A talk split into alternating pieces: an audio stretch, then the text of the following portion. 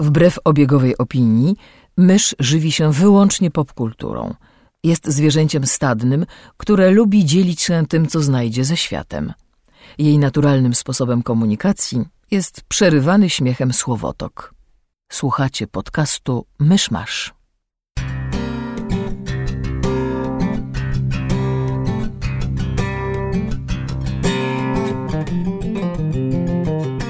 Jakkolwiek smutne by to nie było, wakacje mają się ku końcowi.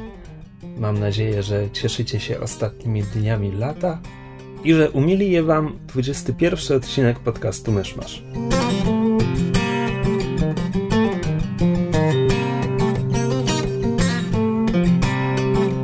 Gospodarzami podcastu Myszmasz są Krzysiek Ceran, redaktor portalu Avalon. Kamil Borek ze studia Kobart. i Mysz, autorka bloga Mysza Mówi. Powiedziałem, że będziemy mieć jeden mini odcinek zastępczy, wakacyjny, przerwę wakacyjną, a potem wrócimy i będzie kolejny regularny odcinek.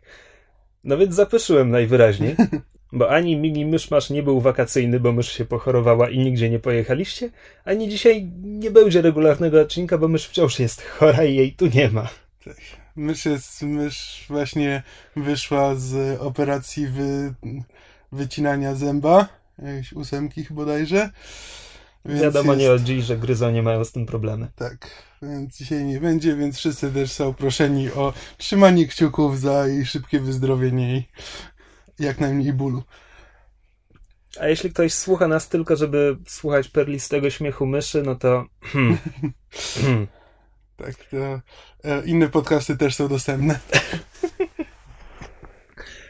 Rzadko kiedy mamy okazję e, zaczynać od takiego breaking news, doniesienia z ostatnich chwil. Teraz e, ja bym chciał wzorem e, przekroju zacząć od tego, o czym w tym tygodniu nie będziemy mówić z racji tego, że nie ma myszy, bo musimy na nią poczekać. Mianowicie byliśmy w tym tygodniu z myszą na mieście Kości. Znaczy, ty byłeś, wasze, wasza Znaczy w sensie tak, mość. ja, no w sensie my z myszą byliśmy, e, e, czyli ja i mysz byliśmy na e, mieście Kości, ale no dopóki mysz nie wróci, to ja nie będę o tym opowiadał, bo też nie czuję się władny, ani nie mogę tego porównać z książką, e, bo nie czytałem. I też obejrzeliśmy i przeczytaliśmy Stardust i chcieliśmy też poopowiadać o jakby o książce i o filmie, ale to też poczeka na następny tydzień. To tyle. A teraz wracamy do breaking newsów. które były ważniejsze od wszystkiego i dlatego przerywałem normalną audycję. E, nie no, trudno to robić jako podcast, bo to jest breaking news dzisiaj, a odcinek się ukaże w poniedziałek, kiedy już wszyscy o tym usłyszą. Ale Ben Affleck został Batmanem. Tak, Ben Affleck ma być Batmanem w następnym filmie o Supermanie. E, Ja chciałbym powiedzieć tyle. Man of Steel mi się nie podobał, o czym już mówiłem. Nie przepadam za Zackiem Snyderem jako reżyserem, o czym już mówiłem, ale nawet przeciętni aktorzy, nawet słabsi aktorzy mają czasem ten jeden film, ten jeden film, w którym błyszczą, w którym reżyser ich tak fajnie pokierował, w którym zostali tak znakomicie obsadzeni, w którym była fajna atmosfera na planie, w którym gwiazdy ułożyły się w odpowiednim porządku, albo przed którym zaprzedali swoją duszę pomniejszemu władcy piekieł i w którym błyszczą i potem się zawsze pamięta, że okej, może to nie jest dobry aktor, ale ten jeden film był super. Mam szczerą nadzieję, że ten film to będzie ten film dla Bena Afflecka. Wątpię w to, ale liczę. znaczy, ja z, oczywiście jestem tak sceptycznie nastawiony, no Ben Affleck, no Ben Affleck jest bardzo, bardzo dobrym reżyserem, producentem, czym tam jeszcze, no i, ale konsensus jest taki, że mimo wszystko aktorem jest najwyżej przeciętnym, ale no, On bywa fajnie obsadzany. no właśnie, On ale, był, e, w Chase Name był świetnie obsadzony. tak, Grał tam jak zawsze, ale w tej roli to się sprawdzało. Tak, e, więc może ktoś po prostu ma pomysł na Batmana, w którym rzeczywiście do którego pasuje Ben Affleck. No a poza tym Ben Affleck jest no, jednym z najambitniejszych e, z ludzi e, w Hollywood i W liczę na... jakim sensie? Znaczy no to, że to, że właśnie jest i scenarzystą, i reżyserem, i producentem i, i to mu naprawdę wychodzi i on naprawdę ciężko, ciężko pracuje. Czy on był scenarzystą czegoś poza buntownikiem z wyboru? E, pff, nie wiem, prawdę Aha. mówiąc, ale ten. E, No, ale No Oscarowy scenariusz. No właśnie, no ale ma jednak parę sukcesów na karku. No i liczę na to, że jednak ta ambicja też przejdzie w, w to, że porządnie się przygotuje do roli, zatrudni jakiegoś, nie wiem, porządnego trenera, znaczy w sensie acting coacha. No i zobaczymy, co z tego wyjdzie. Mówi się, że jest fanem komiksów i tak dalej, i tak dalej. I w ogóle tak się teraz podbudowuje. Czytałeś tę, em, no, press release od Warner Brothers i Snydera, że tam szukali aktora z werwą, który Tak, wiadomo, tak, że tak. sprosta zadaniu. I, i tak czytam to, chops. i czytam to, i ojej, o kim oni piszą. Jakby, mimo mojego osobistego takiego mieszanego uczucia do Bena Afflecka, nie byłbym aż tak sceptycznie nastawiony, gdyby nie Daredevil. Daredevil, który ściągał z Batmana w prezentacji postaci, w prezentacji wątków. To jest 10 lat temu. Tak, no. to jest 10 lat temu, oczywiście. E, Od tego czasu Ben Affleck zapuścił brodę. Nie no, e, ja uważam, że oglądałeś Argo? Nie. No to jest tam iskra tego, znaczy postaci Bena Afflecka i jest tam iskra tego, czym mógłby być ten Batman. I to w miarę mnie optymistycznie nas, e, nastraja. Gdyby z tego wyciągnąć coś więcej, tylko boję się, że Zack Snyder nie jest tym reżyserem, który jest w stanie z Bena Afflecka to wyciągnąć. To jedna to z wielu moich obaw. Ja bym, ja bym nawet nie miał nic przeciwko e, Benowi Affleckowi, gdyby był dobry reżyser w tym filmie. Znaczy reżyser, któremu ja jakby ufam i wiem, że robi dobre filmy. E, a Zack Snyder robi co najwyżej dobre widowiska. Zobaczymy. Jeszcze dużo czasu minie. Zdąży się fala hejtu przelać przez internet na pewno. No już się, już się przelewa. Dzisiaj dopiero wszedłem na Facebooka na pół godziny i pięć postów e, różnych od różnych osób. Ja mam tak, No. że im więcej ludzi na coś narzeka, tym bardziej ja chcę być wobec tego Właśnie, nurtu. ja dokładnie to samo, dlatego ja teraz staram się bronić za, tego za, rok, za rok będę największym piewcą Afflecka w tej roli. Jeszcze przed premierą filmu. Tak, ja właśnie mam to samo i też właśnie dlatego, dlatego staram się znaleźć wszelkie e, pozytywy i znaki, że Ben Affleck może się jednak sprawdzić. No dobra, i na tym chyba zakończymy dział aktualności, bo myślę, że nie ma co więcej mówić o Nie, filmie, nie. którego jeszcze nie kręcą. Tak, i poza tym to, to jest na razie tylko informacja, chyba nawet nie do końca oficjalna. Oj no, nie, to już Znaczy, no tak, no. wiesz, był press release, to już No, bardziej no tak. oficjalnie nie ma. Skoro tak dobrze nam idzie narzekanie, to ja chciałbym porozmawiać o finale ostatniego sezonu True Blood. Możemy ponarzekać na cały sezon, czy tylko na finał? Ja chcę ponarzekać na finał, ale w sposób ogólnikowy, bez spoilerów, bo najbardziej co mi w nim przeszkadzało, to jest tak. Końcówka tego sezonu, domknięcie wątków, jest zmieszczona właściwie w pierwszej połowie odcinka. A ostatnie 20 minut to jest właściwie zapowiedź kolejnego sezonu. Jest, mamy przeskok w czasie, mija, mija trochę czasu, zostaje nam pokazany nowy status quo, który wydaje się ciekawy. Postaci są w nowych związkach, na nowych stanowiskach. Sytuacja na świecie też się trochę zmieniła i to wszystko jest bardzo ciekawe. Ja chciałbym obejrzeć serial, który mi pokazuje, jak doszło do tych zmian, a nie, że scenarzysta ma fajny pomysł, a potem mu się nie chce pracować nad nim, więc tylko nam rzuca fajny pomysł, a potem jest cały sezon o niczym, absolutnie o niczym, gdzie po prostu ci postaci zderzają się ze sobą i są jakieś interakcje i w ogóle i dużo seksu i cycków na ekranie. Tam wciąż są ludzie, którzy mają fajne pomysły, tylko czemu ja nie, nie jest mi dane zobaczyć, jak, jak się te fajne pomysły rozgrywają na ekranie. No nie będzie ciekawa rozmowa, bo ja się zasadniczo ze wszystkim zgadzam, więc to nie, będzie bardzo zagorzałe. Ale dokładnie tak się zaczął, e, tak się zaczął pierwszy sezon, e, tfu, pierwszy odcinek tego sezonu.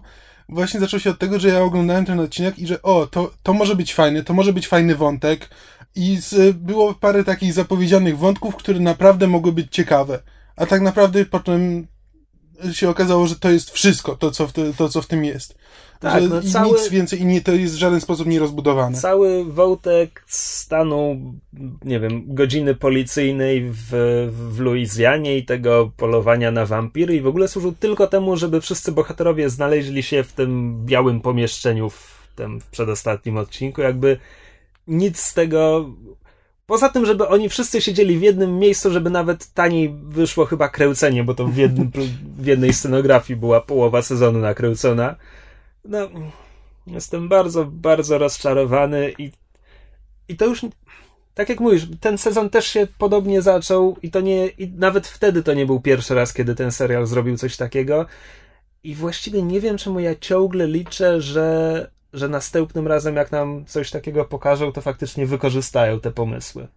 Bo właściwie nie pamiętam, kiedy ostatni raz naprawdę coś takiego wykorzystali. Chyba konflikt z tym, jak mu tam, królem Mississippi. To był, to był ostatni, gdzie był, gdzie był zarysowany jakiś konflikt i on został rozegrany i, i faktycznie był, były tam i trochę intrygowania za plecami i w ogóle mhm. była ta wampirza polityka w jednym sezonie. Chyba mój ulubiony sezon serialu. Ile to było? Trzy lata temu? No więc. No, coś takiego. Tak. Ja no się wcale właśnie. nie zdziwię, jeśli w przyszłym w następnym sezonie będą Yeti e, w wątku Eryka. Obawiam się, że to jest to, do czego zmierza ten serial. W następnym sezonie zobaczymy Eryka uratowanego przez Yeti. No właśnie, bo miało być bez spoilerów, ale ja przeczytałem wypowiedź z jednym z twórców serialu na IO9, fragment rozmowy. Ale co to za spoiler, jak już wiadomo, że Eryk wraca w przyszłym sezonie, już jest zapowiedziane. Że aktor wraca, ale może to są retrospekcje, może się będzie jak Ech. duch Jedi pokazywał. Ja, Właśnie tak, ale cała ta rozmowa była taka, jakby punkt wyjściowy dla tej rozmowy z twórcą serialu był, był, był no Eryk nie żyje. Serio? Oni naprawdę myślą, że ktoś uwierzył w tak idiotyczną scenę? Tak, szczególnie, że, że wiesz, gdyby jeszcze zakończyli wątek Eryka w jakikolwiek sposób, to bym mógł uwierzyć, że go, że go zabili. Ale nie. Jest po prostu, on się zrobił zły, uciekł i ten... On się nie zrobił zły. No... Nie, on był dokładnie taki sam. No dobra, no może i tak. No w każdym razie no, nie było żadnego zamknięcia tego wątku. Dobra. Ciężko mi uwierzyć. Właściwie skończmy mówić o Trubladzie, bo naprawdę nie zasługuje na więcej. Wiem, że będę go dalej oglądał. tak. Ale... No, tylko, że właściwie nie sam nie wiem po co. Tak. No czasami są tam ładne aktorki. tak. A trzy czwarte z nich się rozbiera, więc zawsze jest nadzieja. To może teraz coś pochwalmy dla odmiany. Byliśmy przedwczoraj na Elysium Nila Blockamfa, twórcy Dystryktu 9. No i jak już ci mówiłem, ja się najbardziej bałem, że teraz jak dostał większy budżet i pięciu producentów, którzy będą mu patrzeć na ręce, to zrobi taką hollywoodzką wydmuszkę bez charakteru. A film charakter ma i ogólnie był bardzo fajny. No, znaczy, niektórzy mogą się nie zgadzać z tym charakterem, bo na przykład widziałem e, na stronie facebookowej informacje oczywiste, e, skoligaconej rodzinnie z, z blogiem Zwierz Popkultura, Popkulturalny, opinię, że to jest zasadniczo socjalistyczna propaganda. E, no i jakby ciężko mi się trochę z tym kłócić, może, ale... No bo tak, jeśli ktoś nie widział zwiastunu filmu, punkt wyjścia jest taki, jest e, połowa XXI wieku, Ziemia jest przeludniona, pozbawiona już zasobów naturalnych i właściwie cała planeta jest teraz trzecim światem a Elyta mieszka na orbicie, w bazie orbitalnej zwanej Elysium, e, gdzie wszystkiego ma pod dostatkiem, opiekują się nimi roboty służące. E, nikt się nie starzeje, nikt nie choruje. No tak, bo mają magiczną maszynę regeneracyjną. To jest ten jeden element, jakby ogólnie to jest dobre sci-fi z fajnymi podstawami, ale to jest magiczna maszyna regenerująca. Tak, Jakby tutaj nikt nie próbuje wyjaśnić. Komora reatomizacyjna. Tak. Znaczy mamy chyba uwierzyć, że on po prostu przebudowuje atom po atomie całe, tak, całe czyli, ciało. Czyli w gruncie rzeczy to równie dobrze mógłby być e, teleporter. Bo to chyba no. na tym polega. Tylko, że nie jest. Tylko, że teleportuje cię bez, e, bez raka w organizmie. No tak, tak. I dokładnie w to samo miejsce. E, I w tym wszystkim mamy Maxa granego przez Mata Damona, który kiedyś kradł samochody, teraz jest robolem w fabryce i przydarza mu się wypadek i jedyne co go może ocalić to właśnie maszyna komara, maszyna, magiczna maszyna regenerująca. Żeby mieć do niej dostęp musi się włamać do Elysium. A na początku filmu mamy pokazane, że to jest popularny proceder i co jakiś czas różni biedni ludzie z biorą promy kosmiczne nie czepiajmy się i próbują się dostać na Elysium, a ci z Elysium najczęściej ich zestrzeliwują, albo jak już się tam dostaną, to deportują. No tak, ale że czasami po prostu niektórzy dostają um, wczepiony tam jakiś implant, e, żeby, żeby maszyna pomyślała, że jest obywatelem, więc wpadają tam tylko na chwilę, wpadają do pierwszego lepszego domu, żeby się uleczyć. No i potem zazwyczaj są odsyłani do aresztu, ale przynajmniej są zdrowi. Tak, no i Matt Damon chce zrobić coś podobnego, a potem sprawa się komplikuje. Już może nie wchodźmy w szczegóły, no jak tak, dokładnie. Ten film mi się podobał. Podobał mi się, bo tak jak każde dobre science fiction, najpierw buduje podstawy, pokazuje nam ten świat i to jeszcze w sposób dość wiarygodny. No i dopiero potem, jakby na tym tle, na dobrze zarysowanym świecie, mhm. zaczyna się akcja. I to było bardzo fajne. Podobała mi się gra aktorska. Matt Damon jest z tych aktorów, którzy właściwie trochę jakby Affleck, jakby on ma kilka min, którymi operuje lepiej od Afflecka, mhm. ale w gruncie rzeczy jak go kojarzę, to zawsze gra tą samą postać. Ale no, trochę tak. znowu, jest dobrze obsadzony, podpakował trochę, także spoko. Jodie Foster w ostatnich latach jakieś zaskakująco często gra zimne suki i tu też jest zimną suką i mhm. Jodie Foster świetnie gra zimne suki. Sharto e, Copley, czyli aktor, który grał bohatera Dystryktu 9, tutaj ma trochę inną rolę. On znowu po Dystrykcie 9 zawsze gra dziwaków na ekranie i z filmu na film robi to lepiej. Charlotte Copley jest rewelacyjny tutaj. Tak, jeszcze, jeszcze w dodatku ma na twarzy jakieś dziwne, co, coś rodem z Lupera. E, ma ten, na twarzy e, jakieś protezy założone czy coś, bo nie, nie przypomina siebie zupełnie. Znaczy, no nie zupełnie, bo da się go poznać. No tak, ale, ale do tak. tego ma jeszcze brodę zasłaniającą pół twarzy, no tak. więc... Też nieźle przypakował do tego filmu. W sumie prawda, tak. No więc aktorsko jest bardzo fajny. Mm, wizualnie mi się podobał, to jest bardzo ładny film. Jest fantastyczny. Jest znaczy, fajnie nakręcony, trochę jest trzęsącej kamery, ale dużo mniej niż sądziłem. Właśnie... Nie, ale, ale wszystko widać. Nawet tak. jeśli jest trzęsąca kamera, to wiadomo, co się, e, co się dzieje. Tak. E... E, wizualnie przez cały film nie mogłem się opełdzić od skojarzeń, że ten film wygląda jak Mass Effect skrzyżowany z Deus Ex Human Revolution. I jasne, wiadomo, to dlatego, że roboty to nie jest oryginalny pomysł tego filmu. Baza orbitalna, gdzie grawitacja wytwarza ruch obrotowy, więc jest na wewnętrznej stronie pierścienia y, zbudowane miasto, to też nie, nie jest oryginalny pomysł tego filmu, tylko jakoś tak się składa, że te pomysły pokazane w dokładnie ten sam sposób przez ostatnie parę lat widziałem głównie w Mass Effectach. Mhm. I dlatego tak bardzo mi się, mi się kojarzyło. Swoją drogą, porównanie do Mass Effectów można rozciągnąć szerzej, bo tak, ten film daje nam dobre podstawy, buduje świat wiarygodnie, tak jak pierwszy Mass Effect.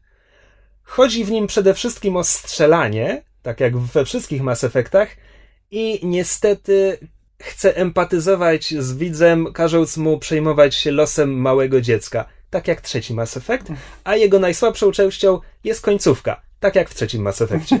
No tak. Trochę wynika z tego, że no i Mass Effect jakby ten film czerpie naprawdę z wielu takich klasycznych źródeł sci-fi. No, czyli jest trochę takiego brudnego sci-fi, trochę takie, um, takiego właśnie no ala Mass Effect, um, czyli bardziej sterylnego, sterylnego, ładnego i z, ze świecącymi maszynami. Odrobina, trochę cyberpunka. Odrobina Mad Maxa. Tak. I tak jest dużo, dużo takich wpływów, ale bardzo fajnie połączone i to w sumie daje bardzo interesujący efekt. Fabularnie jest prosty jak drut, e, ale i tak mi się podoba. E, mówiłem Kamilowi tuż po wyjściu z kina, że gdyby wziąć do ręki scenariusz i czytać tylko scenariusz, to to jest film klasy B i to taki bardzo przeciętny. Mhm. Ale te bardzo sztampowe dialogi są bardzo fajnie zagrane w filmie i zupełnie mi nie przeszkadzały. E, przeszkadzały mi retrospekcje z dzieciństwa. To jest tak, same retrospekcje z dzieciństwa, gdzie jest Max i mała dziewczynka i sobie biegają i, i się uśmiechają do siebie, zniósłbym to. Ale do tego są nakręcone z takim przepaleniem, taki, takie są, jasność mhm. się bije z tych kadrów, a do tego jest jeszcze ckliwa muzyka, jak w Gladiatorze, kiedy Russell Crowe ten halucynuje o swojej zmarłej żonie.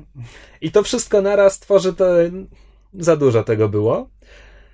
A w finale niestety te sceny wracają. I to wracają dosłownie, bo ktoś pomyślał, że widz na pewno zapomniał, że Max lubił tę dziewczynkę, kiedy byli mali, więc oglądamy po raz drugi te same sceny, tylko teraz upakowane w półminutową Mm. jakby retrospekcję retrospekcji. No jakby finał jest taki sobie. E, Dodatkowo, jeśli zaczął już nad nim myśleć, to trochę się świat rozlatuje w szwach. No tak, ale to już nie. To już nie będę w to wchodził, bo to trochę spoilerowe, tak. Coś jeszcze chciałem powiedzieć o tym filmie. A, jak mówiłem, że strona wizualna mi się podoba, miałem na myśli design statków, robotów, postaci, egzoszkieletów, to wszystko. Trochę nie podobało mi się przedstawianie scen akcji, miałem wrażenie, że jest za dużo zwolnionego tempa i to czasami nawet takiej komiksowej stopklatki. Mm, Tego to akurat było może, nie wiem, ze Mhm. dwa, trzy razy. E, I jeden bardzo dziwny efekt, który pojawia się tylko raz, ale w pewnym momencie, e, i to był na pewno komputerowy efekt, kamera zaczyna się obracać wokół, wokół e, bohaterów, ale wykonuje dosłownie, nie wiem, jedną dwunastą obrotu, tak jakby zaczęła robić ballet time jak w Matrixie, a potem się rozmyśliła. Mm. Coś strasznie dziwnego. Trochę, trochę wrażenie jest takie, jakbym oglądał taki hologram, że trzeba z, z, trochę obrócić głowę, żeby się zmienił ten. Jest Znaczy- strasznie dziwny efekt. Znaczy, tam był jeszcze, e, w jednej scenie był taki efekt, w którym kamera jakby jest e, zawieszona nad ramieniem bohatera i nagle wygląda jak gra komputerowa, bo nagle jest jakiś taki płynniejszy ruch niż zazwyczaj, jakby jest płynniejszy niż te e, filmowe 24 klatki e, i sprawia właśnie wrażenie, jakby był wygenerowany komputerowo, a jeszcze ta kamera nad ramieniem sprawia, że wtedy rzeczywiście wygląda jak gra. I nie wiem, czy to był w jakikolwiek, jakikolwiek Tak, sposób więc- zamierzony efekt, czy tak po prostu akurat wyszło, bo Więc to nie jest kwestia przejście. efektów specjalnych, tylko jakiejś takiej wizualizacji, jakiegoś ujęcia. Tak, coś, ktoś miał jakiś pomysł na jakieś ujęcie, które trochę nie pasuje do reszty filmu. Tak, więc jest parę takich rzeczy, ale to są jakby no już naprawdę chyba ten chyba, chyba słychać, że drapiemy od dno i próbujemy się czepiać wszystkiego, co, co tylko Tak. się da, bo to był bardzo przyjemny film. Nie, naprawdę warto pójść. Jeśli ktoś lubi science fiction, to to jest bardzo porządny science fiction. Jakby nie... e, Które... Znaczy, znowu, film akcji w konwencji science fiction. Tak. Jeśli ktoś przez science fiction rozumie Tarkowskiego, Solaris, No tak. Lema, no to nie. No tak, że jakby to nie jest to nie jest żadna rewolucja, nic nowego się w tym filmie nie zobaczy, ale to jest naprawdę porządny film, który dla każdego fana science fiction warto obejrzeć. To mogła być jedna z najbardziej pozytywnych opinii, jaką wydaliśmy w tym podcaście. No to był, jak na razie od, te, od tego czasu był jeden z lepszych filmów, jakie w kinie widzieliśmy. Też prawda. To może teraz możemy przejść na, do gier komputerowych, ponieważ myszy nie ma, to e, nie będzie się nudziła, więc nam też nie będzie głupio o tym rozmawiać. Ja mogę powiedzieć o dwóch, w które grałem. No to e, dawaj. Przez ostatnie dwa tygodnie. To zacznę najpierw od. Znaczy, zacznę chronologicznie e, i od e, gry indie, czyli Papers, Please. E, I to jest jedna z najdziwniejszych gier, w jakie grałem. O, gra, gra opowiada o celniku. Znaczy, jesteśmy celnikiem w takim mm, parodii jakby socjalistycznego, e, komunistycznego państwa, e, które się nazywa Arstocka. I siedzimy, siedzimy na granicy i musimy sprawdzać dokumenty ludzi, którzy próbują wejść do kraju. No i najpierw zaczynamy od tego, tak gra nam po kolei, po kolei jakby te dodatkowe, dodatkowe papiery wprowadza, bo najpierw e, na pierwszym etapie sprawdzamy tylko paszport i sprawdzamy, czy zgadza się data wydania, e, czy zgadza się, z, czy zgadza się zdjęcie i przepuszczamy, i przepuszczamy wszystkich, przy których się wszystko zgadza. I potem, po, potem trzeba jeszcze poka- e, pokazać pozwolenie na wejście do kraju i trzeba sprawdzić pozwolenie z paszportem, czy wszystkie dane się zgadzają, sprawdzić paszport, czy zgadza się, e, czy zgadza się z twarzą. I na tym polega gra. I to jest najdziwniejszy pomysł na świecie, bo ja na, autentycznie siedzę przed komputerem i porównuję dokumenty. I to brzmi tragicznie nudno. Ja na początku nie chciałem grać tę grę, kiedy o niej słyszałem, ale stwierdziłem, że w sumie nie mam nic do roboty, zobaczę o co chodzi. I się wciągnąłem. bo poza tym, że się tylko siedzi i sprawdza dokumenty, to co jakiś czas pojawiają się różne osoby, które czegoś od nas chcą. To znaczy, na przykład pojawiają się jacyś przywódcy ruchu oporu, którzy chcą, żebyśmy wpuścili do kraju kogoś e, o takim i takim nazwisku, e, nawet jeśli się jego dokumenty nie zgadzają. A dodatkowo za, każde, za każdą sprawdzoną osobę dostajemy tam pięć kredytów, to się bodajże nazywa, w każdym razie pięć pieniądzów. I pod koniec każdego dnia musimy zdecydować, musimy zapłacić czynsz i to jest obowiązkowe. I potem musimy zdecydować, czy płacimy za ogrzewanie mieszkania, czy płacimy za, yy, za jedzenie. Czy nasza rodzina teraz będzie, będzie jej ciepło, czy będzie, czy będzie mogła jeść. A czasami jeszcze ktoś zachoruje i trzeba zapłacić za lekarstwo. I to naprawdę powoduje, że to się robi niezwykle dramatyczna gra, bo musimy zdecydować, mamy na granicy kogoś, kto e, mamy żonę z mężem, męża przepuściliśmy, a żonie się nie zgadza dokument. No i teraz możemy ją zatrzymać i dostaniemy 5 dolarów, albo możemy, możemy ją przepuścić mimo wszystko i dostaniemy wtedy karę za to. I no, człowiek się znajduje w takiej sytuacji, że to są tylko jakieś tam ludziki na ekranie, ale zaczyna ci na nich zależeć. I jeszcze masz to poczucie, że w domu masz rodzinę, która na tobie polega, którą musisz wyżywić. Więc z jednej możesz... strony zaczyna ci na nich zależeć, a z drugiej strony zamieniasz się w taki automat i po prostu to są kolejne twarze, które tak, trzeba... Tak, bo masz kolejne twarze i musisz je jak najszybciej, bo masz ograniczony czas i im więcej, im więcej ich przepuścisz, e, tym, e, tym więcej zarobisz. E, I musisz, i musisz to jakoś, jakoś pogodzić ze sobą. E, I jeszcze w dodatku są takie, wiesz, takie typowe pierwszy raz, kiedy przepuszczasz kogoś przez skaner i widzisz jego nagie zdjęcie i musisz sprawdzić, czy nie ma przyczepionego do ciała jakiejś broni, czy, e, czy to nagle czujesz się trochę dziwnie. Nagle naruszasz czyjąś prywatność, czy czyjąś, kogoś, kto nawet nie istnieje.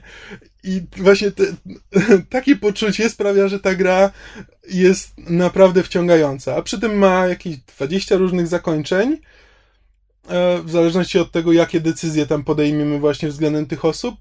Przy czym niestety gra jest za każdym razem, znaczy ten story mode jest za każdym razem taki sam. Znaczy za każdym razem jakby przy, znaczy są że te przypadkowe osoby, które musimy sprawdzić, są za każdym razem losowane, więc to, to się zmienia, ale przywódcy ruchu, ale przywódcy ruchu tak, tak zawsze tego samego dnia przychodzą e, po takiej samej ilości osób, zawsze, zawsze to wy, przebiega w ten sam sposób, tylko w zależności od tego, jaką tam podejmiemy decyzję, to tam się potrafi jakoś tam rozdwoić. No tak, to tutaj przydałaby się pewnie jakaś większa, może no tak, bo to jedno... tylko po prostu więcej opcji, jakieś zróżnicowanie. Tak, bo to po prostu jak się już to przejdzie tam raz, potem tam przeszedłem raz, potem wróciłem, żeby zobaczyć, co będzie, jak podejmę inną decyzję, bo tam można wrócić do, jest całe drzewko jakby save'ów i można wrócić do konkretnego dnia i zobaczyć, co się stanie, jak się podejmie inną decyzję. No to fajne, to wygodne. tak, i z, no ale jak już tam zobaczyłem parę tych zakończeń, to już stwierdziłem, że dobra, to mi wystarczy. Jednak mimo wszystko siedzę przed komputerem i sprawdzam czyjeś dokumenty, więc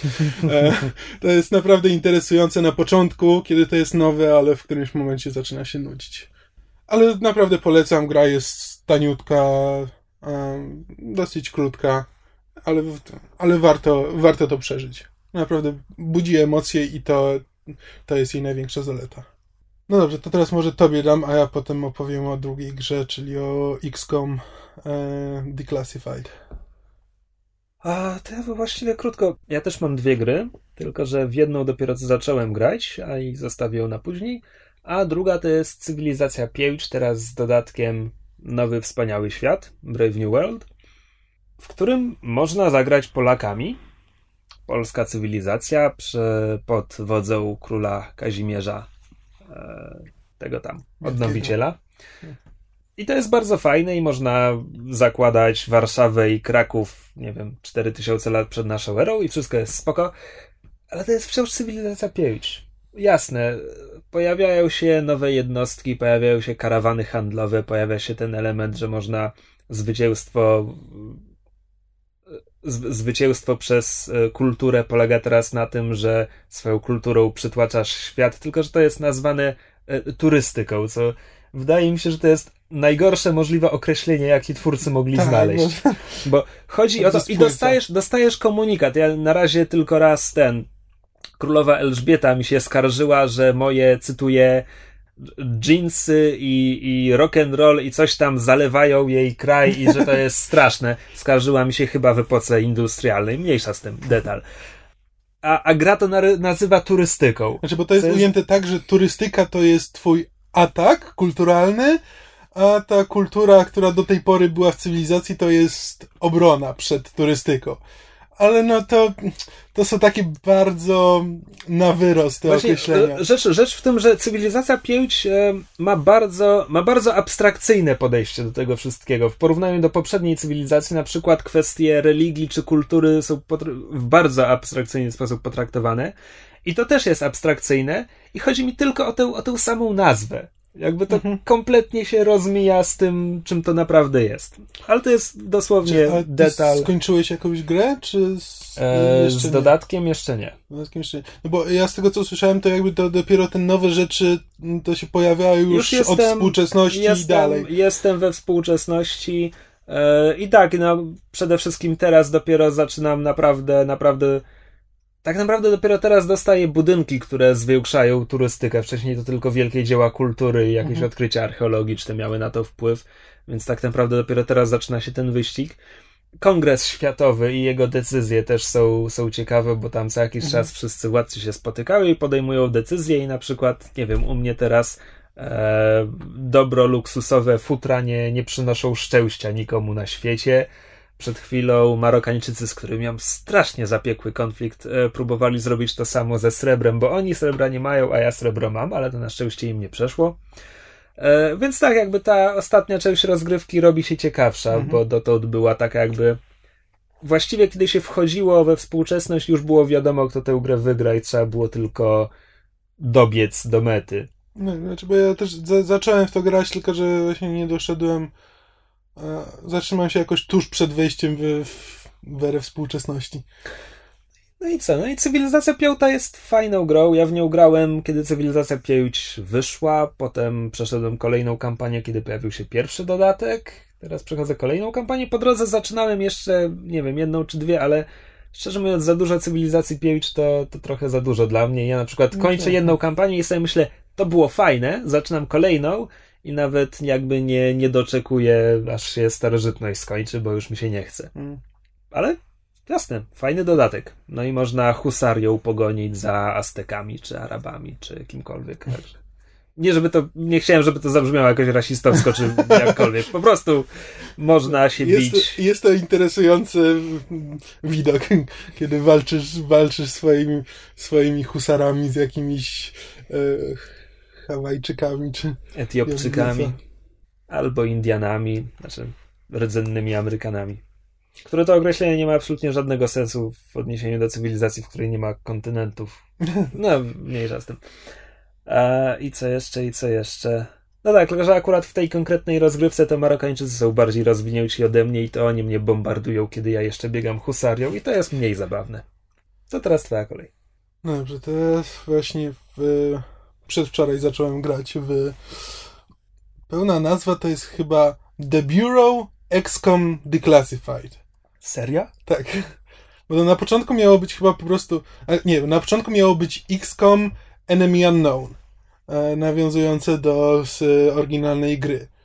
Potem. Czekaj, przecież ten, ten XCOM turowy to był Enemy Unknown. No ale potem jakoś nie rzuci, po- porzucili tę A, nazwę. czekaj, bo oni zaczęli to robić jeszcze chyba zanim... Jeszcze zanim w ogóle wiedzieli, że będzie Nowy będzie XCOM turowy, nowy XCOM tak. turowy, tak. E, więc potem zmienili nazwę na, po prostu na XCOM.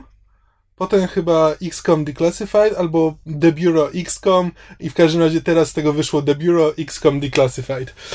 Jezus Maria. E, tak. Gra jest w alternatywnej rzeczywistości i to nawet alternatywnej chyba względem e, Właściwego XCOMa. właściwego XCOMa i to nawet oryginalnego XCOMa i tego nowego XCOMa. No tak, Bo- no bo w żadnym innym chyba kosmici nie zaatakowali w latach 60. Nie, za każdym razem to była pierwsza inwazja te, e, we współczesności. Więc teraz jakby jest właśnie stylizowane na, e, gra jest stylizowana na lata 60., 50., 60., bo w- jest w każdym razie jeszcze w środku e, zimnej wojny i cały czas, cały czas słyszymy co chwila commie bastards e, w W dialogach się odniesieniu do pojawia. kosmitów? Nie, w odniesieniu tak ogólnie do ten. Tam nawet się pojawia jakiś wątek z y, rosyjskiego szpiega. A tak, bo W normalnie, normalnie w XCOMie to jest zawsze globalna inicjatywa i masz członków drużyny A właśnie zewsząd. tutaj, tutaj jest, y, tutaj jest tylko i wyłącznie stuprocentowo amerykańskie, tylko misje, mapa misji to jest tylko, tylko Stany Zjednoczone. E, I tylko tam się sprawdza i właśnie próbujesz zapobiec temu, żeby to się nie rozlezło na cały świat. No dobra, jak E. właściwie wygląda gameplay? To jest strzelanka taktyczna? Co to jest? To jest, bardzo przypomina e, gameplay z Mass Effecta, przy czym jakby te... Ja nie e, wiem, czy to jest zaleta. Ale ten taktyczny, ten taktyczny element jest trochę lepiej zrobiony. To znaczy można, jakby w Mass Effectie ja praktycznie nie korzystałem z możliwości taktycznych. Można było teoretycznie kazać komuś pójść w dane miejsce, ale nigdy tego nie potrzebowałem. Przeszedłem całą grę e, nie korzystając praktycznie z tych opcji taktycznych, tylko ewentualnie wybierając, którą umiejętność teraz wykorzystać. Tutaj naprawdę się przydaje zachodzenie i flankowanie i wydawanie tych rozkazów.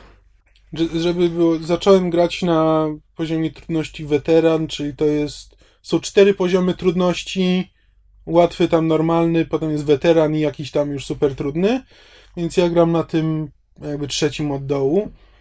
E, No i rzeczywiście jakby trzeba czasami skorzystać z tych opcji taktycznych, trzeba zajść kogoś e, z boku, z tyłu, Szczególnie, że niektóre, na przykład jak się pojawia um, sektopod, To e, jest ten mech kroczący. tak, taki kroczący mech, to można, y, obrażenia mu można zadawać tylko od tyłu, więc trzeba kogoś wysłać, żeby ściągnął na siebie ogień i zajść go wtedy od tyłu, żeby móc go, e, żeby móc go pokonać. W tym ostatnim turowym XCOMie był to jeden z moich największych koszmarów. A w, tym Xenion był chyba większy jeszcze, bo to był taki w tym, y, w, tej, w tym No tak, turowym to X-Comie to był taki wielki, Mhm. e, wielki, ogromny. Tutaj to jest taki trochę mniejszy, on jest tam, no nie wiem, dwa razy większy może od człowieka i trochę mniej masywny. No i umiejętności, umiejętności są, znaczy tak, jest e, ten system e, wybierania drużyny, znaczy najpierw rekrutujemy, możemy rekrutować tam chyba, nie wiem, ośmiu agentów i z nich, e, z nich kompletować trzyosobowy skład e, na misję. Ma, mają też klasy, tak jak Mają też klasy, są cztery ten, klasy. Ten sam podział, czy inny? trochę inny, bo jest, e, jest Commandos, Mhm. jest Support Mhm. i Support ma mm, trochę medyka, trochę może wzmocnić umiejętności swoich A sojuszników. czy Commandos to byłby odpowiednik Assaulta z turowej? Próbuję sobie przypomnieć, bo Commandosem, Command- z Commandosa mało korzystałem i w tym momencie nie pamiętam, jakie ma, e, jakie ma umiejętności, No, do czego tak mniejsza- naprawdę mniejsza służy. to. E, Jest Scout, który jest tak naprawdę snajperem i może zadawać duże obrażenia pojedynczym przeciwnikom i ściągać, i może stworzyć decoy, czyli ściągnąć, e, czy po prostu stworzyć hologram, który ściąga uwagę przeciwników. A, i jest inżynier. Czyli heavy. Nie, nie do końca. Może e, rozstawiać miny i wieżyczki na polu walki. To a propos wieżyczek i tych hologramów, a tutaj mamy do czynienia z magiczną technologią, bo co, bo FBI ją od kosmitów pożycza, czy... E, znaczy, tuż przed atakiem znaleziono ten pierwiastek el, Elerium, Mhm. Elirium. No i to jest to jakieś tam eksperymentalne właśnie, eksperymentalna technologia korzystająca z Czekaj, tego czyli ma- Elirium. Czyli mają ją tuż przed atakiem? Tak. No, byłoby duże ułatwienie w turowym XCOMie. Tak, właśnie, bo pierwszy, pierwszy atak właśnie odbywa się na kopalnię Elirium, jakby nowo znalezioną. No i jakby już tam ta inicjatywa XCOMa zaczęła, zaczęła powstawać wcześniej, Ale bo były to- e, jakieś sygnały właśnie. Nie żeby, nie żeby fabuła była tak bardzo ważna w XCOMach, ale to jest bardzo alternatywna ziemia w takim wypadku, bo w turowym XCOMie Elerium nie występuje na ziemi. I cały myk polega na tym, że tylko z wraków je odzyskujesz. A tutaj właśnie ono się jakoś dostało na ziemię, nie wiem, coś tam, coś tam tłumaczyli, ale że w każdym razie jego nie było, ale się, ale przyleciało na meteorycie, czy diabli wiedzą co. Okej. Fabularnie, fabularnie jest w miarę ciekawie, znaczy cały czas rzeczywiście e, ciekawi mnie, co będzie dalej. Przy czym jakby oryginalnie to miałoby się nazywać właśnie Enemy Unknown i miało podkreślać to, że przeciwnika można zobaczyć, ale nie można go poznać, że to zawsze będzie bardzo obcy. Jakby tutaj trochę to jest, nie wiem, czy się rozmyślili, czy po prostu nie wyszło, bo na przykład mo nawet w, w którym, na, na, prawie na samym początku gry e, do niewoli z, łapiemy jednego z kosmitów i potem można z nim nawet porozmawiać. Z jakiegoś powodu mówi po angielsku, nikt nie tłumaczy czemu. Wszyscy mówią po angielsku. No tak. E, po amerykańsku. I właściwie no to trochę jakby rozbija to, co właśnie do tej pory jakby w XCOMie było podstawą. To, że jakby te nie wiadomo o co chodzi z tym kosmitą i to jest, to jest takie zagrożenie, e, którego nie da się zrozumieć. No a jednak kiedy zaczynamy rozmawiać, no ponieważ to jest w strategii to działa, że w strategii jakby nie musimy się zastanawiać, po prostu mamy przeciwnika do pokonania e, i go pokonujemy. I to, że nie wiemy do końca, jaka jest jego, jakie są jego cele, nawet pomaga. No a jakby w, w FPS-ie to by nie działało, bo musimy mieć kolejne cele, bo musimy z kolejną tam bazę kosmitów e, złapać i kogoś, jakiegoś jego dowódcę porwać, czy coś jeszcze no znaleźć. mieć bossa na koniec gry. Więc automatycznie, więc automatycznie to polega, więc trzeba też wytłumaczyć, kim są ci kosmici i o co im chodzi. To skoro już mamy taki mieszany temat, to ja się jeszcze cofnę do zeszłorocznej turówki XCOM no. Enemy Unknown. E, w procesie tworzenia której ktoś pomyślał, że w turówce też jest potrzebny boss na koniec i wyjaśnienie, po co kosmici przybyli. No tak. I ostatnia misja jest koszmarnie głupia. Właśnie dlatego, że ktoś pomyślał, że potrzebujemy wyjaśnienia i. No trudno. Ale poza tym gra była super i teraz w listopadzie wychodzi dodatek Enemy Within i to mnie mhm. chyba skłoni, żeby w końcu przejść drugą kampanię. Jeśli chodzi o stylistykę, to gra jest właśnie tak pomiędzy tym oryginalnym XCOMem a tym nowym XCOMem. To znaczy mamy te sektoidy, nie ma Finmenów, jak oni się tam nazywali? Tak się nazywali? W ostatnim się tak nazywali, a w oryginale chyba Snakemeni byli. A, to tego w ogóle nie ma, są outsiderzy. Jak się nazywa, czyli po prostu humanoidalne, humanoidalni komandosi. Są mutony, plus są jeszcze jakieś dodatkowe, dodatkowe jednostki, czyli jakby tak nie czerpie trochę właśnie trochę z tego nowego X-Koma, trochę z tego starego X-Koma. Przepraszam, e... miałem właśnie flashback z Wietnamu. Pierwsze spotkanie z mutonami w ostatniej turówce to też był koszmar. Oj tak. Tam właściwie niemal każde pierwsze spotkanie z nowym gatunkiem to był koszmar. Tak, ja pamiętam jak po raz pierwszy się z krysaidami spotkałem. To mi po prostu akurat na mnie wypadły i chyba w jednej turze mi dwóch, e, dwóch ludzi zabiły. Ależ to była fantastyczna gra. Bardzo, bardzo się cieszę na ten dodatek, bo to naprawdę da mi impuls, żeby znowu to zainstalować tak. i przejść. Enemy Unknown jest fantastyczną grą. Dawno takiej nie było i bardzo się cieszę, że powstała.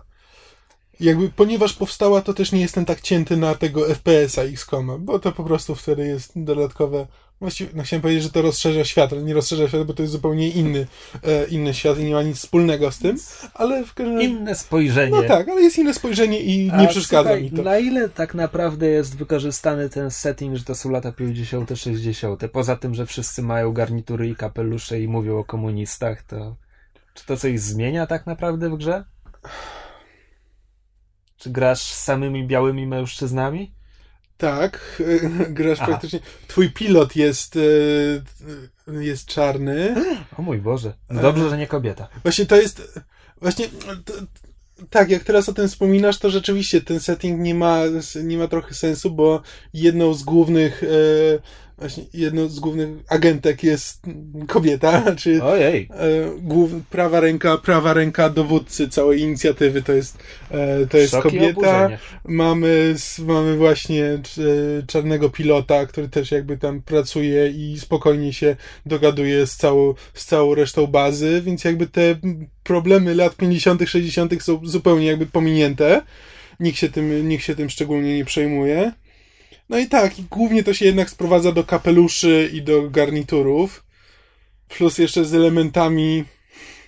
To jest taki science fiction steampunk, bo oni chodzą z plecakami, które z, z których wychodzą rury, na których mają takie ustrojstwo na ręku, które tam pozwala wykonywać ataki, e, ataki wręcz i tam jeszcze, nie wiem, stabilizuje cel, coś tam jeszcze. Biorąc pod robi. uwagę epokę, to technicznie rzecz biorąc nie jest steampunk, tylko dieselpunk. No właśnie, e, właśnie o to chodzi, że to nie jest, że jakby jest w tym designie coś takiego, co mi się kojarzyło jakby ze steampunkiem, ale zupełnie jakby niewizualnie, tylko po prostu pewnymi rozwiązaniami. E, więc może Dieselpunk nie spotkałem się z tą nazwą, być może, musiałbym sprawdzić. Ale, ale całkiem fajnie to wygląda i z, nawet, jeśli, nawet jeśli nie są wykorzystane te realia lat 50., 60., to przynajmniej wizualnie e, jest to interesujące. I było, jest ciekawsze niż gdyby to była po prostu współczesność. No ale ogólnie to jest jakby na tle, na tle innych Chciałem powiedzieć na tle innych strzelanek turowych, ale ile ich było tak naprawdę? Strzelanek turowych. E, taktycznych. Na tle innych strzelanek taktycznych, ale ile ich było tak naprawdę? E, znaczy, jest ciekawsze, znaczy przynajmniej pod względem jakby samego gameplayu e, walk, jest ciekawszy niż Mass Effect, moim zdaniem. I mi się bardzo przyjemnie, mi się bardzo przyjemnie w to grało. Jak na razie nie czytałem żadnych recenzji, e, więc nie wiem jaki jest, nie wiem jakie są opinie reszty świata, ale ja spędziłem wczoraj prawie cały dzień grając w tę grę i dobrze się bawiłem. Pewnie jest dużo niedociągnięć, są rzeczy, które można by było ciekawiej rozwiązać. Znaczy, ponieważ mamy tych ośmiu agentów, a tak naprawdę tylko trzech możemy wziąć ze sobą na misję, to jeszcze są misje poboczne, dispatche tak zwane, czyli tak jak w Assassinie, że po prostu posyłamy agentów na misję i oni wracają przy nie ma tutaj czasowo, nie tak, że wracają po 20 minutach jak w Assassinie, tylko po prostu wracają, kiedy my wrócimy z misji. E, więc trzeba jakby zdecydować, które dispatche chcemy zrobić. E, różne tam są na, nagrody za nie. E, I to no jest. Ten system jest. No, ale czy on, czy on cokolwiek ciekawego wprowadza, też nie wiem każdy, każdy agent taki przeciętny ma pięć poziomów do zdobycia, co w sumie nie jest dużo. A ten główny, główny ma bohater? 10.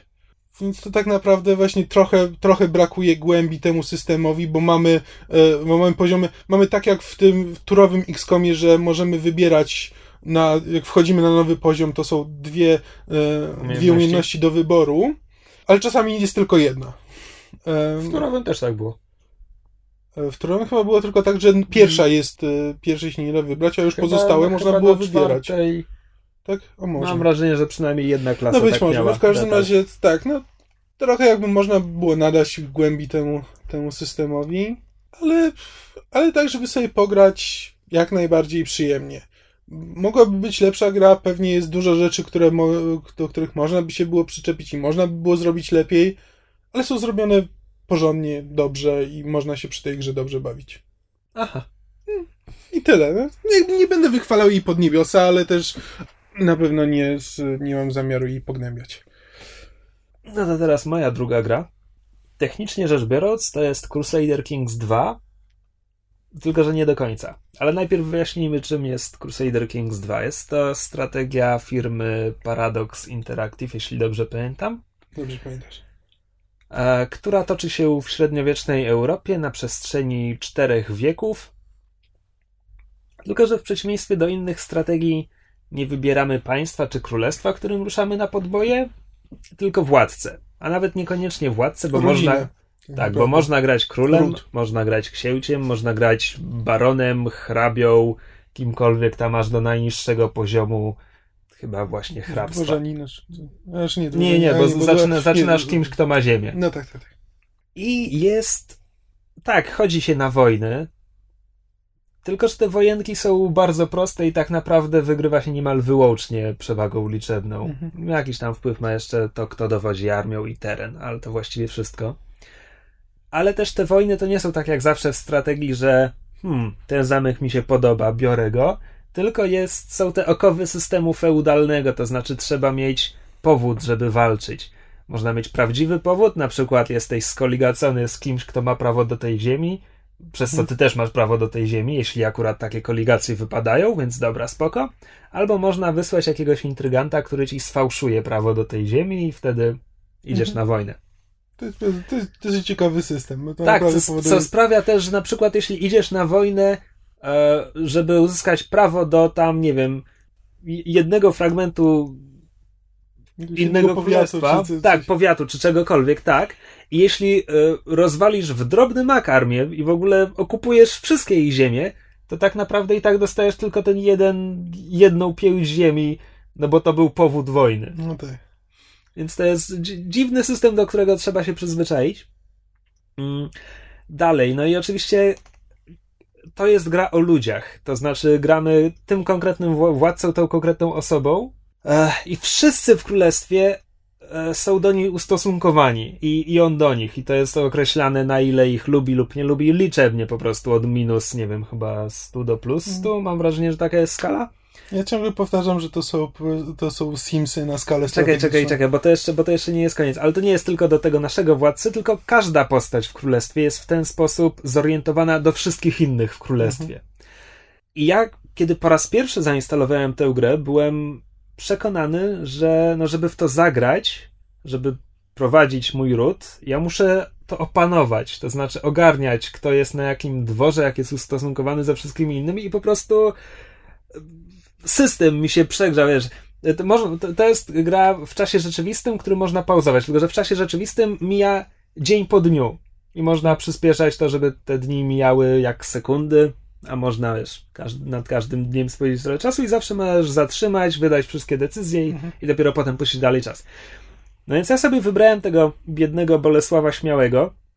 Jest ta stop klatka na, na tym pierwszym dniu gry, no i po prostu patrzę, jakich mam wasali, kto jest ich wasalami, kto jest na ich dworach, kto jest na moim dworze, jak jestem skoligacony, kto jest tam zamiedzał u Niemców, kto jest, kto jest na południu u Czechów, co się dzieje i w ogóle tak dużo informacji, że ja stwierdziłem, nie, to nie jest, to jest, to jest strategia dla jakichś Zacharów, którzy w przedszkolu siedzieli nad heksami i po prostu odtwarzali bitwę o Stalingrad. To, to nie jest gra dla mnie. I to dosłownie było tyle. Doszedłem do tego wniosku, wyłączyłem grę i, i tyle. I dopiero teraz e, odpaliłem grę jeszcze raz. E, właściwie tylko po to, żeby się nauczyć, bo tam wcześniej przejrzałem, przejrzałem tylko samouczek te parę miesięcy temu, więc teraz chciałem sobie pograć, znowu wziąłem Bolesława Śmiego, tylko po to, żeby nauczyć się gry w dalszym celu, o którym zaraz. Mm, No i teraz, co prawda, ucząc się gry, doprowadziłem do tego, że Bolesław Śmiały zginął szybko. Jego córka Helena była zbyt mała, żeby rządzić, więc miała regenta. Dwie osoby, dwóch wasali mi się zbuntowało w królestwie. Musiałem ustąpić z tronu. Tak naprawdę w ciągu 10 lat straciłem tron i trzy czwarte ziemi. Ale przynajmniej nauczyłem się podstaw gry. A wszystko po to, a właśnie, no jakby clue z tego było takie, że wcale nie trzeba ogarniać wszystkiego, tylko masz wiedzieć, kim grasz, jakie ma dzieci, jakie ma rodzeństwo, bo rodzeństwo najczęściej ci robi problemy. I tak naprawdę tyle. I wymyślić sobie na przykład cel, że to ja będę, pójdę na wojnę z tymi, albo będę po prostu. Tak. Po prostu masz istnieć w tym świecie. Bo znowu, w przeciwieństwie do 99% gier, o których jestem w stanie pomyśleć, ta gra nie ma tak naprawdę.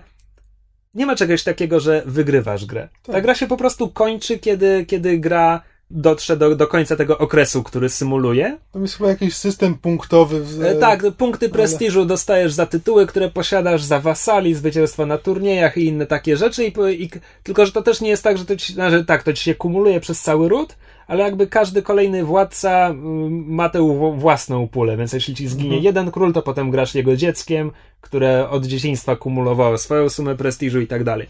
I to jest jakby jedyny system, po którym można powiedzieć, że ta gra mi dobrze poszła, czy mi bardzo źle poszła. To jest ile tego prestiżu zgarnąłem. E, więc to jest po prostu. Masz, masz być w tym świecie. Mhm. Dobra. A teraz po co to wszystko? Wszystko to po to, e, gdyż albowiem do gry powstał mod zrobiony przez fanów, który zmienia grę w grę o tron.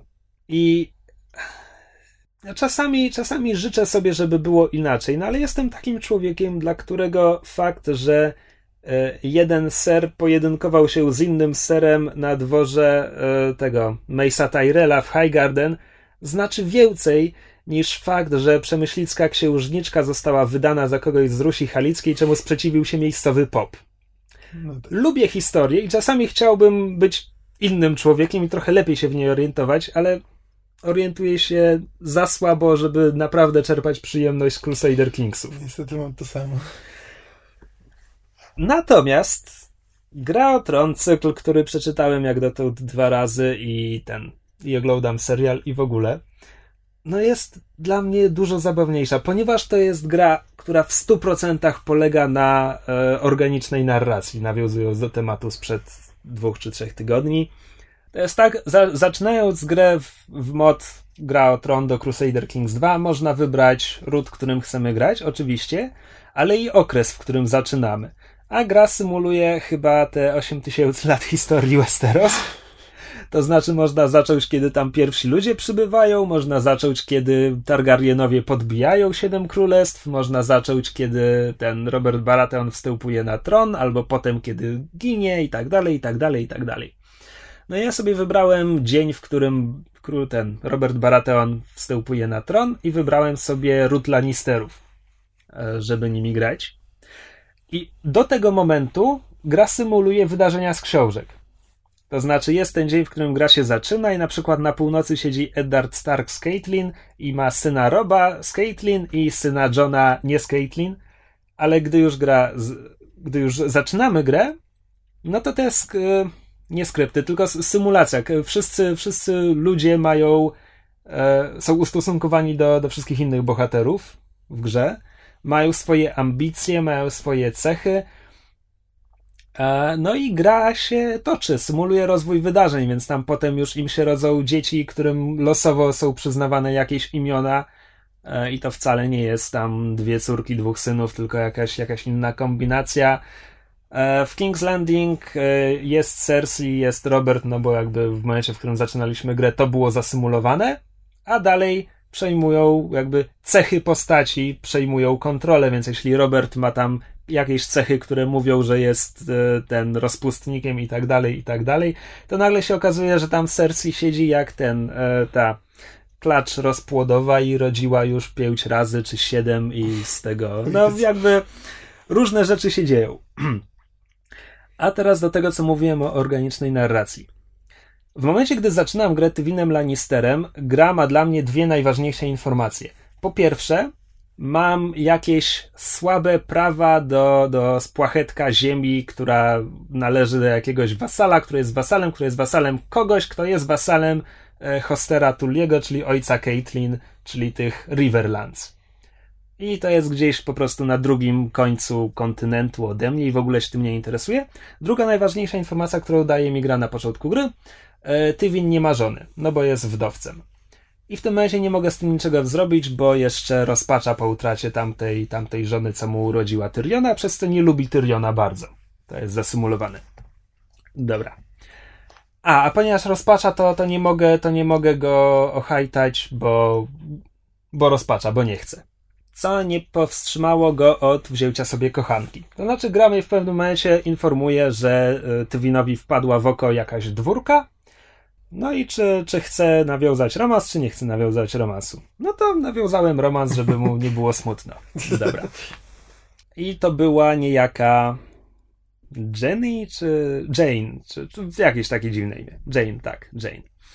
I dopiero po jakimś czasie coś kliknęło i zacząłem sprawdzać pewne informacje. Co to jest za Jane? To jest Jane Darry. Co to jest za spłachetek ziemi, do którego ja mam teoretycznie jakieś prawa? Darry. Czemu? bo Jane Darry jest dziedziczką, technicznie rzecz biorąc. W momencie, w którym już jest kochanką Tywina, the plot thickens, to się robi interesujące. No to sobie myślę, dobra, to wydamy wojnę. Przy czym od razu ten cały Hoster Tuli wszystkich swoich wasali zwołuje, więc to się zamienia w taką dużą wojnę o kawałek ziemi, który by mnie kompletnie nie interesował, gdyby nie to, że powinien należeć do mojej kochanki. Tutaj muszę powiedzieć, że ja ledwo wiem, jak ta gra działa. Więc pierwszą wielką bitwę przegrywam, bo nie wiem w tym momencie, jak się wyznacza dowódców armii. Więc mam, mam wielką armię, o parę tysięcy większą od tej atakującej armii i siedzę na swojej ziemi, mam bonusy do obrony, bo to są góry, ale gra tam losowo wyznaczyła jakiegoś e, septona, który nie umie walczyć na dowódcę i on to przegrywa. Szczęśliwie wezwałem, e, wezwałem sojuszników do walki, z czego tylko jeden mi odpowiedział i był to, i tutaj znowu wchodzimy w fabułę, Walder Frey, który, się ob, który jest wasalem Hostera Tuliego, ale obraca się przeciwko niemu, wiążąc część jego sił, dzięki czemu ja mam, e, ja mam czas, żeby zebrać swoje odwody. W tym momencie absolutnie przypadkowym kliknięciem odkrywam, jak się wyznacza dowódców, więc swoich najlepszych ludzi do tego daję. Rozbi rozbijam w proch i pył tę armię, wygrywam kilka kolejnych już mniejszych bitew, po prostu gonię niedobitki tamtej armii, oblegam River Run, no i w końcu Hostertali się poddaje, oferuje pokój. Dobra, wojna wygrana, należy do mnie ten spłachetek ziemi Dari. I tutaj znowu wchodzimy do tego, że ja nie wiem, jak ta gra działa tak naprawdę, bo w tym momencie moja pani żona zostaje, mm, dostaje tytuł Lady Paramount, co oznacza, że na tej drabinie feudalnej jest teraz równa Tywinowi, i idzie tam zarządzać swoją ziemią i tak naprawdę przestaje mieć nad nią kontrolę w tym momencie. Mhm. Ona już nie jest, y, już nie służy mnie, tylko bezpośrednio Robertowi. I robi na swojej ziemi, co jej się żywnie podoba. Ja nie wiem, co ona tam robi. Jakiś czas później dostaje tylko informację. Ha, nie. Jakiś czas później tylko dostaje informację, że e, król Robert ją uwięził. Za co? Czym mu podpadła? Nie wiem, sobie myślę. Uwięził mi żonę i z nim na wojnę? Nie, to głupie, bo wszystkie pozostałe sześć królestw uderzy na mnie, nie mam szans. Dobra. Ale po dosłownie parę dni później dostaję informację, że ją wypuścił. A, spoko, żaden problem, nie interesuje się tym. W międzyczasie rodzi, rodzi im się córka, zresztą druga, tylko że pierwsza się urodziła, e, kiedy jeszcze byli kochankami, więc choć jej ojcem jest Tywin, to formalnie nie jest jego córką. No tak, jest. I dopiero jakiś dłuższy czas później e, patrzę, że coś się zmieniło w, tej, w, w portrecie mojej żony. To znaczy, nagle zaczyna wyglądać, jakby bardzo przesadziła z tym gotyckim make-upem wokół, wokół oczu. To znaczy, odkrywam, że została oślepiona przez Roberta. O Jezu. Ja nie wiem, czym, czym mu podpadła. Wow no jakby historia się toczy. To jest, to jest moment, w którym, do którego dograłem, mhm. a to jest tylko jeden wątek, bo jednocześnie są jeszcze. Yy, ja próbuję wychować Tyriona tak, żeby przynajmniej Tyrion mnie lubił, bo nie potrafię zmusić Tywina, żeby polubił Tyriona. Jakby jego startowy bonus niechęci do Tyriona jest tak duży, że nie mam jak go obejść. Tyrion miał ambicje, żeby dostać jakąś ziemię, więc mu dałem jakąś ziemię, tylko że ja bezpośrednio sprawowałem kontrolę tylko nad dwoma prowincjami, więc mogłem mu dać tą drugą prowincję. On jak tylko znalazł się na swoim, to zerwał zaryłczyny, które ja dla niego przygotowałem na samym początku gry z Daenerys Targaryen. Wziął sobie za żonę kobietę, która była żona, żoną poprzedniego władcy tych ziem, którego ja pognałem na mur, bo, bo spiskował przeciwko mnie i coś tam, i coś tam. Więc wow. jednocześnie to jest tak, ja gram Tywinem tak, żeby przynajmniej Tyrion lubił Tywina, a jednocześnie gra się obraca w taki sposób, że teraz ja przestaję lubić Tyriona, bo mi namieszał w moich planach dynastycznych.